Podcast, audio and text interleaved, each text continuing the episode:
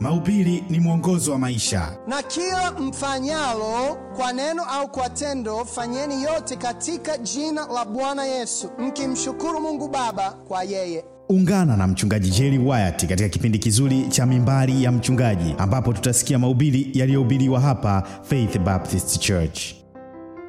Mungu Baba, tunaingia sasa kwenye ibada ya pili, na Mungu tunaomba unijaze na Roho yako, tunaomba ushuke uwe pamoja nasi, na Mungu tukichunguza jambo hili la huyu mwenye kupooza, Mungu tusaidie kuelewa, maana wewe ulikuwepo. Yesu, wewe ndio uliyempona, na Mungu tunahitaji msaada wako kulielewa na kujengwa na imani ya hao wanne, na Mungu tusaidie tunapochunguza. Mungu atoa mawazo ya nje, amba Mungu uweke mbali tuweze kukazania neno lako na kufikiria na kujengwa na kuondoka hapa. Tumesikia kutoka kwako, tunaomba yote katika Yesu Kristo wetu, amen. Haya, naomba turudi katika Marko mlango wa pili. Uh, Marko mlango wa pili mstari wa tano. Tutaangalia upande wa kwanza, labda nirudie kwa haraka. Yesu alikuwa na, anahubiri pale Kapernaum na watu walisikia kwamba anahubiri, wakaja kwa wingi, walijaa pale kusikia akihubiri. Basi hao wanne wakaja na mtu aliyepooza na aliyekuwa anaumwa, aliye paralyzed, na walikuwa na mbeba kwenye kitanda. Walifika pale kwenye nyumba, wakaiona imejaa na watu, hata mpaka mlango umejaa, na wakaangalia huku na huku, wakaangalia na juu, wakasema subiri tutoboe kwenye dari. Kwa hiyo wakatoboa kwenye lile dari, walianza kumshusha, na angalia mstari wa tano, Marko mlango wa pili mstari wa tano. Naye Yesu alipoiona imani yao, aliona nini? Imani yao. Imani yao. Je, aliona ujinga wao? Aliona usumbufu? Aliona imani. Unajua pale Yesu hakuwakemea kwa sababu alisumbua mahubiri yake. Fikiria, tuko hapa ndani na tuseme tungekuwa tumejaa milango hamna, alafu mtu akaanza kutoboa katikati ya mahubiri, anatoa dari, ingekuwaje? Na mimi ninge mwalimu Abeli, sijui unaweza ukachukua watu wawili mpande mkatoe huyo anayetusumbua, yaani anaanza, si ndio, na nyundo. Jamani, tutafute hawa ni watoto wa, wa Chamwino nini, wanafanya nini? Nani anafanya na, kuna nani yuko juu kule anafanya nini, si ndio? Ila Yesu alifanya hivyo? Hapana. Alishangaa alipoanza kusikia jambo kule? Hapana. Roho yake naamini ulikuwa nao toka nje, roho yake ulikuwa nao walipopanda juu, walipoanza kazi ya kufumua lile dari tena. Uh, tunaamini hili ilikuwa nyumba ya Petro, sawa? Uh, kwa mfikirie Petro hapo, jamani, udongo ule unajua nimeileta kutoka wapi? Afu mnadondosha humu ndani, alafu nahitaji ku... ah, kuna gharama hapa, mtu atalipa leo, si ndio? Lakini Yesu hakuwakemea, hakuwadharau, hakuwacheka, aliona imani yao. Unajua, tumshukuru Mungu, yeye anaona yale mazuri ndani yetu. Amen. Mimi naweza nikakuangalia nikasema, ah, sijui bibi ana upungufu fulani, sijui mzee Kashinde, ah, sijui labda tabia zake sizipendi, au Paulo kuna hili ambalo silipendi, lakini yeye akikuangalia anaona yale mazuri, si ndio? Ni baraka jamani, ni baraka. Anaona yale mazuri ndani ya maisha yetu, anaona pale unapokuwa na hamu kumtumikia aliona imani yao, yale yote mengine aliyaweka pembeni. Nimeona imani, na Mungu anaona mambo kama hayo ndani ya maisha yetu, anatambua mambo kama hayo ndani ya maisha yetu. Aliona yale mazuri alipowaangalia.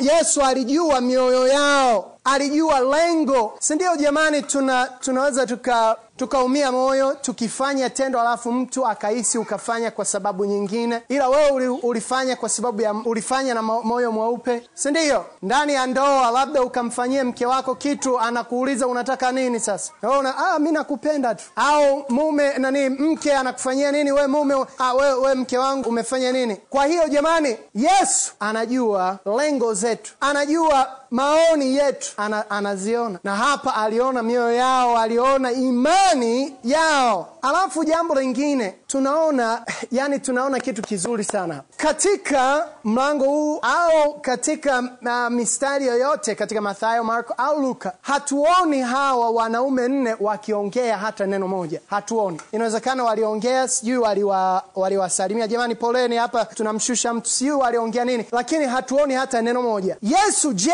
alisikia imani yao. Biblia inasemaje? Aliona imani yao. Maana mtu aliye na imani atafanya matendo ya imani si ndio? Wale watu hawakuanza kuwatangazia jamani tuna imani kweli tunamwamini yesu huyu yesu tunamwamini kabisa. Hapana walionyesha imani yao kupitia nini? Matendo yao ya kutoboa dari ya kumleta uh, mtu aliyekuwa mgonjwa kwa yesu. Walionyesha imani yao. Na jamani kama nilivyosema imani ni kitu ambayo kinahitaji kuonyeshwa na tendo naomba fungueni biblia zenu. Tutatumia mfano. Imani ni kama upendo. Yakobo yakobo sijui nilisema matendo. Yakobo mlango wa pili mstari wa kumi na nane. Yakobo mlango wa pili mstari wa kumi na nane. Biblia inasema lakini mtu atasema wewe unayo imani nami ninayo matendo. Nionyeshe imani yako pasi matendo nami nitakuonyesha imani yangu kwa njia ya matendo yangu. Yaani jamani tunatakiwa kuonyesha imani yetu kwa njia gani? Kwa njia gani? Matendo. Matendo. Imani tukiwa na imani kweli imani yako itaonekana kupitia matendo yako. Hawa walikuwa na imani na yesu aliona imani yao. Na aliionaje aliona kupitia matendo yao. Wasingetoboa dari kama wasingeamini yesu angeweza kumponya. Wasingefanya sindio wasingemleta pale kama wasingeamini wasingemwamini yesu kwamba yesu anaweza kumponya. Wasingefanya. Lakini waliamini na aliona imani yao. Ningependa kuona na kuangalia walikuwa na imani ngawa mambo mbalimbali. Yaani wali, walionyesha imani yao ngawa. Jambo la kwanza kulikuwa usumbufu. Yaani walikuwa na imani na sio kwa maneno tu walionyesha tendo la imani yao. Hata ngawa kulikuwa usumbufu wa kuonyesha imani yao. Usumbufu kivipi? Pale wamefika kwa nyumba ya rafiki. Rafiki hawezi kuongea nani hawezi kutembea amepooza. Wanahitaji kutafuta godoro wambebe wanne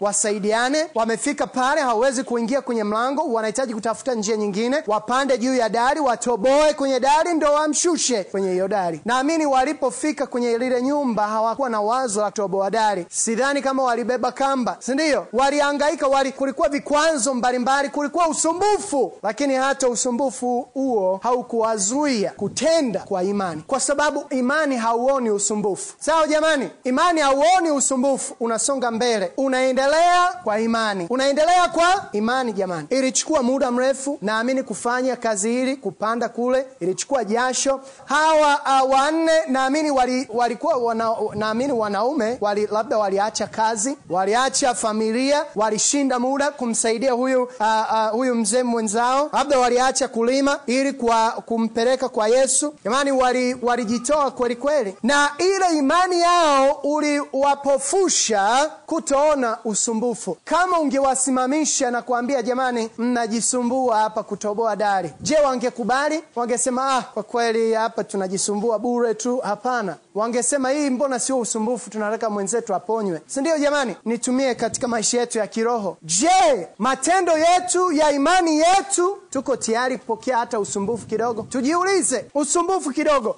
kimuda? Yani kushinda muda wetu labda kuwatembelea watoto ijumaa. Labda utasema itakuwa usumbufu na shughuli zangu. Yani kushinda muda kuwatembelea watoto tena ni watoto sio watu wazima. Watoto labda ni usumbufu kwako. Lakini je imani yako ina matendo? Kama ni imani kweli basi itakuwa na matendo ya kuthibitisha imani hiyo. Unamwamini nani? Namwamini mungu namwamini yesu. Basi onyesha matendo kulingana na imani hiyo itakuwa usumbufu siwezi. A itanisumbua siwezi. Jiulize je unajisumbua kwa ajili ya kazi ya bwana? Na hautaona mambo hayo kama ni usumbufu. Utaona ni kama ni baraka. Kama ni baraka jamani kujitoa kumtumikia bwana kwa yule aliyejisumbua maisha yake nzima kwa ajili yetu aliyejitoa pale msalabani jamani. Hawa hawakuona usumbufu yoyote ngawa zilikuwepo hawakuona kama ni usumbufu. Walisema niko tayari kum... ah, ni usumbufu kubaki ah, ah, kwenye ibada mpaka yani mchungaji mpaka saa tisa. Aise siku nzima kanisani.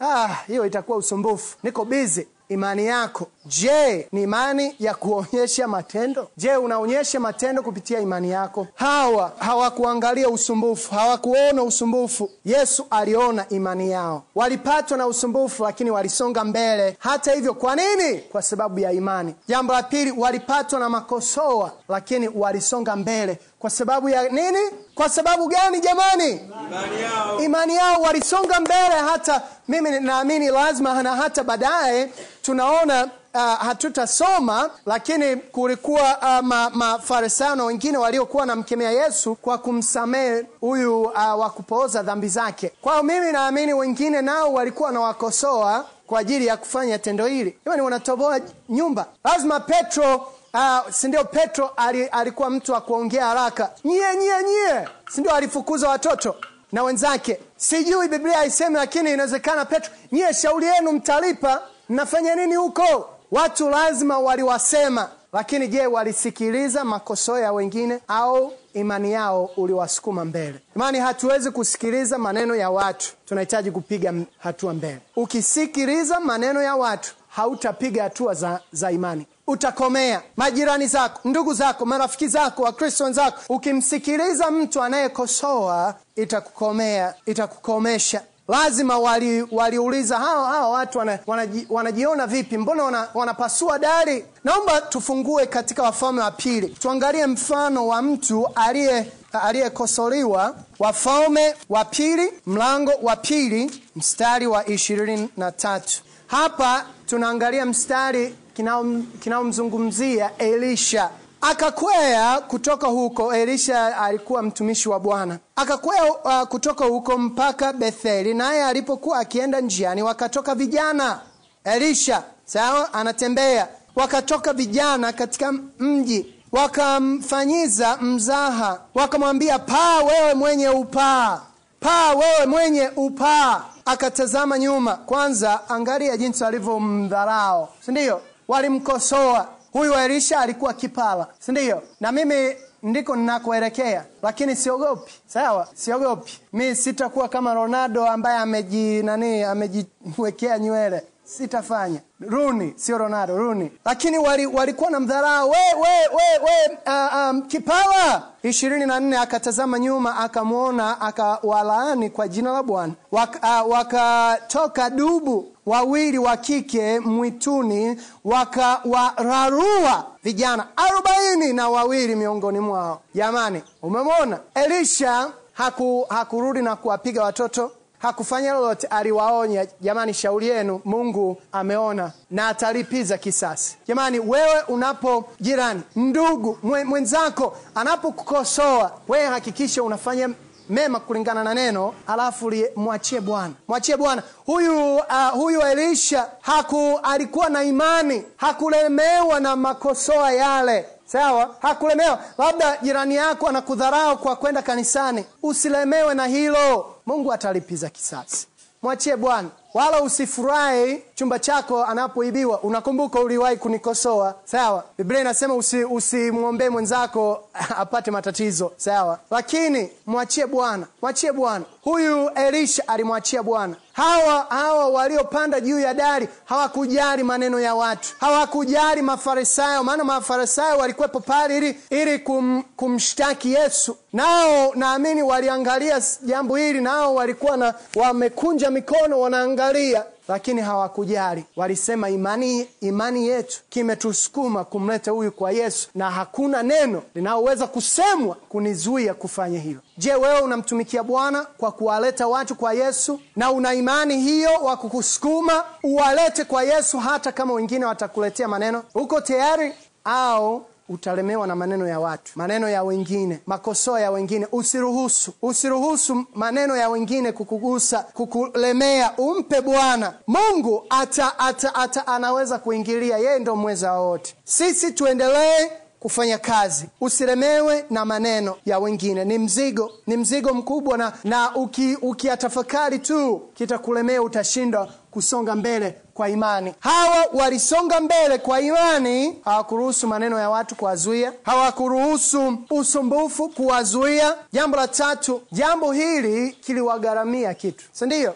Lazima Petro alisema haya, mnaweza mkatoboa, lakini kujenga dari, sijui fundi Andrea atachaji dinari kumi kulitengeneza, shauri yenu, mtalipa hiyo. Walisema haina shida, tutakulipia. Hapa tunahitaji kumleta kwa Yesu. Kiliwagharamia kitu, kiliwagharamia muda, kiliwagharamia hata ushuda wao. Inawezekana watu waliwacheka, wali kiliwagharamia kitu. Na sisi tunapowaleta watu kwa Yesu kitatugharamia, kitatugharamia. Jamani, nashukuru kwa wale waliojitoa mchana. Baadaye kwenye matangazo nitawaelezea kiasi gani kilioingia kwenye sadaka, lakini wale waliojitoa kipesa kwa ajili ya siku ya watoto, watoto wale ulijitoa, kila siku kilikugharamia kitu, si ndio? Kilikugharamia kitu, na jamani, kiliwagharamia kitu, lakini walisema tunahitaji kuwaleta kwa Yesu. Na wewe ukiwaleta watu kwa Yesu, kitakugharamia kitu. Usihofu, imani yako kikusukume mbele, useme hata ikinigharamia kitu, pesa, muda,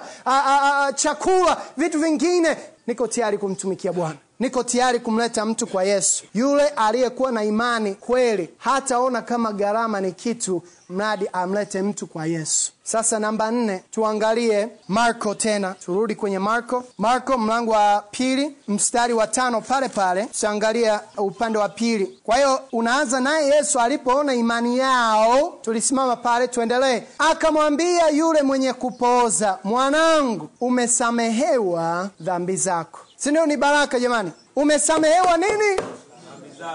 Huyu mtu je, alikuja kusamehewa dhambi? Unaogopa kujibu. Al, yani walijibu nani, walitoboa wali lile dari ili kumshusha huyo mtu aliyepooza ili asamehewa dhambi tu. Wazo lao lilikuwa nini?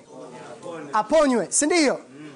Hawakufikiria kuhusu dhambi. Lakini jamani, dhambi na ugonjwa unaendana, zinaendana, zinaendana. Na tuseme magonjwa, chanzo cha magonjwa ni pale Adamu na Hawa walipofanya dhambi ile ya kwanza, si ndio? Ndo kifo kilipotufikia, mauti ikawafikia watu wote, kwa sababu wote wamefanya dhambi. Sawa, tunaelewa hilo kwamba mauti ume, umetufikia kwa sababu ya dhambi. Na jamani, eh, labda okay, hapo nimeweka msingi nisiingie kwenye pointi mapema. Kwa hiyo huyu alikuwa mtu wa kupooza, si ndio? Tutaangalia aina tatu ya kupooza, aina tatu ya kuparalyze. Sawa, sehemu ya kwanza, Yesu alitaka ampone huyu mtu, lakini alianza kwa kumsamehe dhambi zake. Huyu huyu wa kupooza naye alikuwa na imani. Unafikiri wale watu wangeweza kumbeba pale na kumshusha vile? Angekataa mwenye kupooza? Si ndio? Anaweza akajitoa, nyie msinipeleke, anajirusha tu kila mara kwenye kwenye godoro, si ndio? Lazima akubali, na wala wasingekuwa na moyo wa kumlazimisha, siamini hata kama kaparalyze anajidondosha tu, lakini naye alikuwa na imani, na lazima alikuwa na imani kwa sababu Yesu alimponya. Kwa hiyo tuna, tunaona ya kwamba Yesu alim, alim, alimsamehe dhambi zake. Huyu alikuwa amepeleleza au ame, amepooza kiroho, yani upande wa wokovu. Wokovu, naomba tufungue Warumi mlango wa tano mstari wa sita. Naamini mstari huu utatusaidia kuelewa vizuri zaidi. Warumi tano sita. Tafuta kama una Biblia, shika Biblia yako, tafuta Warumi mlango wa tano mstari wa sita. Kwa maana hapo tulipokuwa hatuna nguvu, huyu aliye paralyze alikuwa na nguvu Hapana, yaani maana ya ku, ku, ku, kupooza ni kwamba umeishiwa nguvu katika eneo lile la, la, la mwili wako, si ndio? Kama ukipata stroke, si ndio? Unapooza una, una, una, una upande nusu ya mwili, si ndio? Na nusu ya mwili haina nusu ya mwili haina nguvu. Kwa hiyo kiroho, kwa maana hapo tulipokuwa hatuna nguvu tumepooza kiroho. E, ilipotimia Kristo alifanya nini? Tulipopoza alikufa kwa ajili ya waovu. Elewa hapa, kama bado hujamwamini Yesu Kristo, umepooza kiroho, sawa? Hauna nguvu, hauna uwezo wa kufanya chochote, umepooza kama bado hujamwamini Yesu Kristo. Na kusihi, yani dhambi zako zimekuparalyze, hautaenda mbinguni. Yesu alikuja pale ulipopooza, yani huna nguvu wa kujiokoa, si ndio? Hatuna nguvu wa kujiokoa, lakini amekuja kutusamehe dhambi zetu na kutusafisha na udhalimu wote, si ndio? Kufa kwa ajili yetu, alimwaga damu yake kwa ajili yetu ili kutuokoa. Alifanya hivyo kwa nini jamani? Hatuna nguvu, hatuna nguvu, hatuwezi, hatuwezi. Na yeye yu, yuko yuko hapa leo, anasema niite nami nitaitikia Yaani, liitia jina langu nitakuokoa. Kila atakayeliitia jina la Bwana ataokoka. Kama uko hapa mchana huu wa leo bado hujamwamini Yesu Kristo, hakikisha hilo leo, kwa sababu hiyo ugonjwa wa kupooza na dhambi zako utakupeleka motoni usipomwamini Yesu Kristo. Yuko tayari kukuponya. Alikuja pale tulipokuwa hatuna nguvu, alitufia msalabani. Hatuwezi kwenda mbinguni na nguvu zetu wenyewe, hatuna nguvu, tumepooza. Nguvu tunapata ndani ya nani? Ndani ya Yesu Kristo. Kupooza upande wa pili ni ndani ya maisha ya Kikristo, yaani dhambi zetu zinatupooza, zinatuparalyze ndani ya maisha ya Kikristo. Tuseme baada ya kumwamini Yesu Kristo, sasa umeacha dhambi ndani ya maisha yako, inakuzuia, inakuparalyze usiweze kumtumikia Bwana kama unavyotakiwa. Tunaelewa hilo jamani? Usiposamehe katika maisha yako na, na ukawa na dhambi ya uchungu, dhambi ile ya kutosamehe, unafikiri kweli utaweza kumtumikia Bwana? Utashindwa. Unaendelea na dhambi ndani ya maisha yako, utashindwa kumtumikia yeye. Itakuparalyze, ita, itakuishia dhambi, zitakuishia nguvu. Unajua kuna aina za nyoka. Nani anapenda nyoka? Anyoshe mkono juu. Hamna. Sawa, hamna. Mtoto wako Seba nani, mjukuu amenyosha mkono. Um, hamna anayependa nyoka.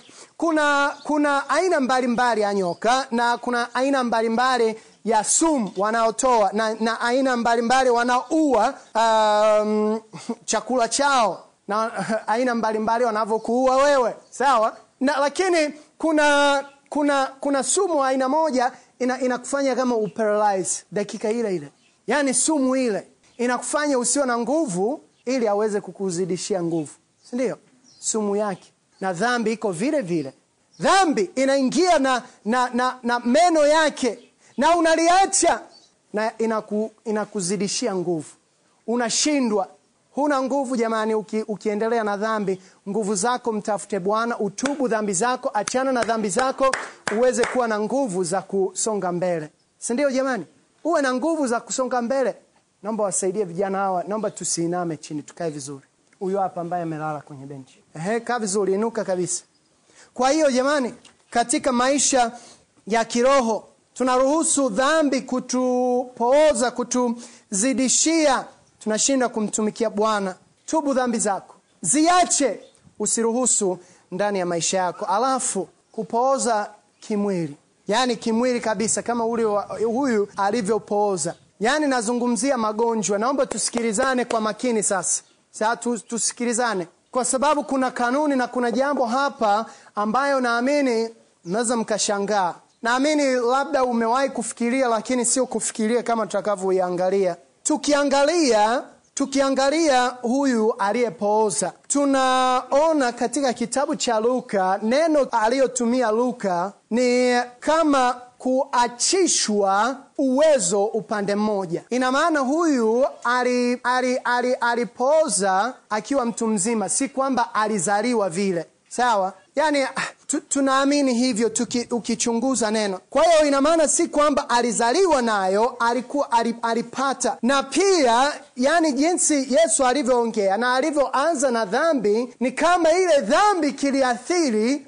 shida yake au ugonjwa ule, si ndio jamani? Dhambi zake ziliathiri tukio lile katika maisha yake. Kwa hiyo alianza pale, hakuanza na lile swala la kupoza, alianza na dhambi zake. Hata madaktari wanasema asilimia hamsini za magonjwa, yani madaktari wapotevu hawa hawaelewi neno. Asilimia hamsini ya, ya, ya magonjwa yanaanza tu kwenye hisia, na hisia yani unaendana na, na, na, na, na dhambi zetu na, na, na mawazo yetu na, na, na, na mambo ndani ya maisha. Tusipomsamehe mtu, hiyo ni kihisia, si?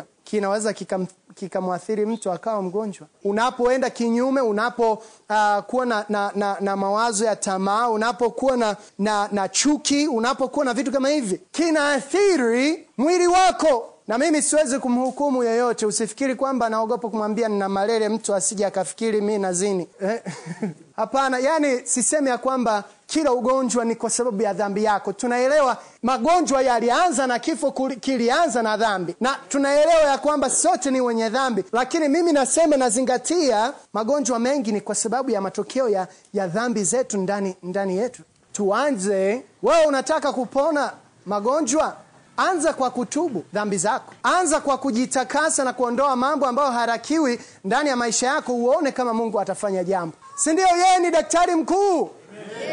Dhambi yanatuathiri kimwili, si kiroho tu, kimwili. Jamani, unafikiri ukimwi ukimwi ni, ni, mimi naamini ni, ni adhabu ya mungu juu ya dhambi. Ndio wengine wa, wa, ni watoto au watu ambao hawaku labda walipata kwa njia moja au nyingine a, a, a, hawana hatia lakini asilimia kubwa ya ukimwi ni watu wanaoingia kwenye dhambi. Na hawajali! Wanapata hawajali. Magonjwa yanatokea, yanatokea mara nyingi na dhambi zetu sisi wenyewe. Tungejitakasa tungejisafisha tungeweza kukwepa magonjwa mengine. Tena mnielewe sisemi ya kwamba kila ugonjwa sawa? Mchungaji nina malaria unahisi nina dhambi gani ndani ya maisha yangu? Mimi siwezi kujua wala mi si, siwezi kujaribu kuanza kusema. Lakini wewe mwenyewe unaweza kujiuliza je nimejitakasa mbele ya mungu wangu? Je ninajiambukiza mambo katika maisha yangu? Hebu tuangalie waisraeli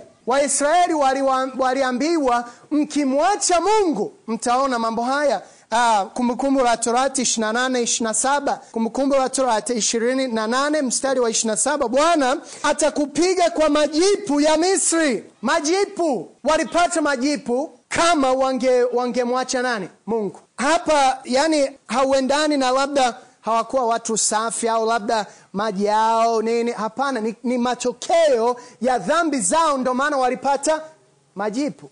Matokeo ya dhambi moja kwa moja. Wasingeweza kukwepa. Hata wawe wasafi kivipi watapata nini? Manini? Majipu. Bwana atakupiga kwa majipu ya misri na kwa bawasiri na kwa pele na kwa kujikuna. Jamani magonjwa mabaya kujikuna ile ya kuwashawasha yani upupu uwe umejaa mwili mzima ambayo hupati kupoa. Kuwasha ambao haupati kupoa. We jitumbukize kwenye maji weka maziwa weka asari weka nini bado unawasha. Bwana atakupiga kwa wazimu na kwa upofu. Upofu jamani. Kwa sababu ya nini? Dhambi. Na kwa ku uh, bum, la moyoni. Jamani hapa tunaona orodha ya magonjwa aliyosema yatatokea mkiniacha. Na walimwacha naamini yalitokea ndani yao kati yao. Kwa hiyo jamani ningependa tujihoji sisi wenyewe. Kuna jambo kuna ugonjwa ambao tunapambana nayo tujiulize kwanza. Je nimejitakasa au kuna dhambi ndani ya maisha yangu? Labda unasema mchungaji mi najitahidi nachukua dawa mara madaktari wanangaika hawaoni shida bado naugua labda jiulize labda uende kwa daktari mkuu? Ah, daktari mkuu pale mjini hapatikani yule. Ah, sizungumzii mganga mkuu mjini. Mi namzungumzia mwingine. Mi namwongelea na yesu kristo. Umwendee daktari mkuu uombe. Mungu kuna jambo gani au kitu gani ndani ya maisha yangu ambayo hupendezwi nayo? Nitakase niwe msafi mbele yako. Nikitumia dawa mungu zifanye kazi mwilini mwangu. Nisiendelee kuangaika ujihoji. Maana magonjwa mengine yanatokana na dhambi zetu. Ni kweli?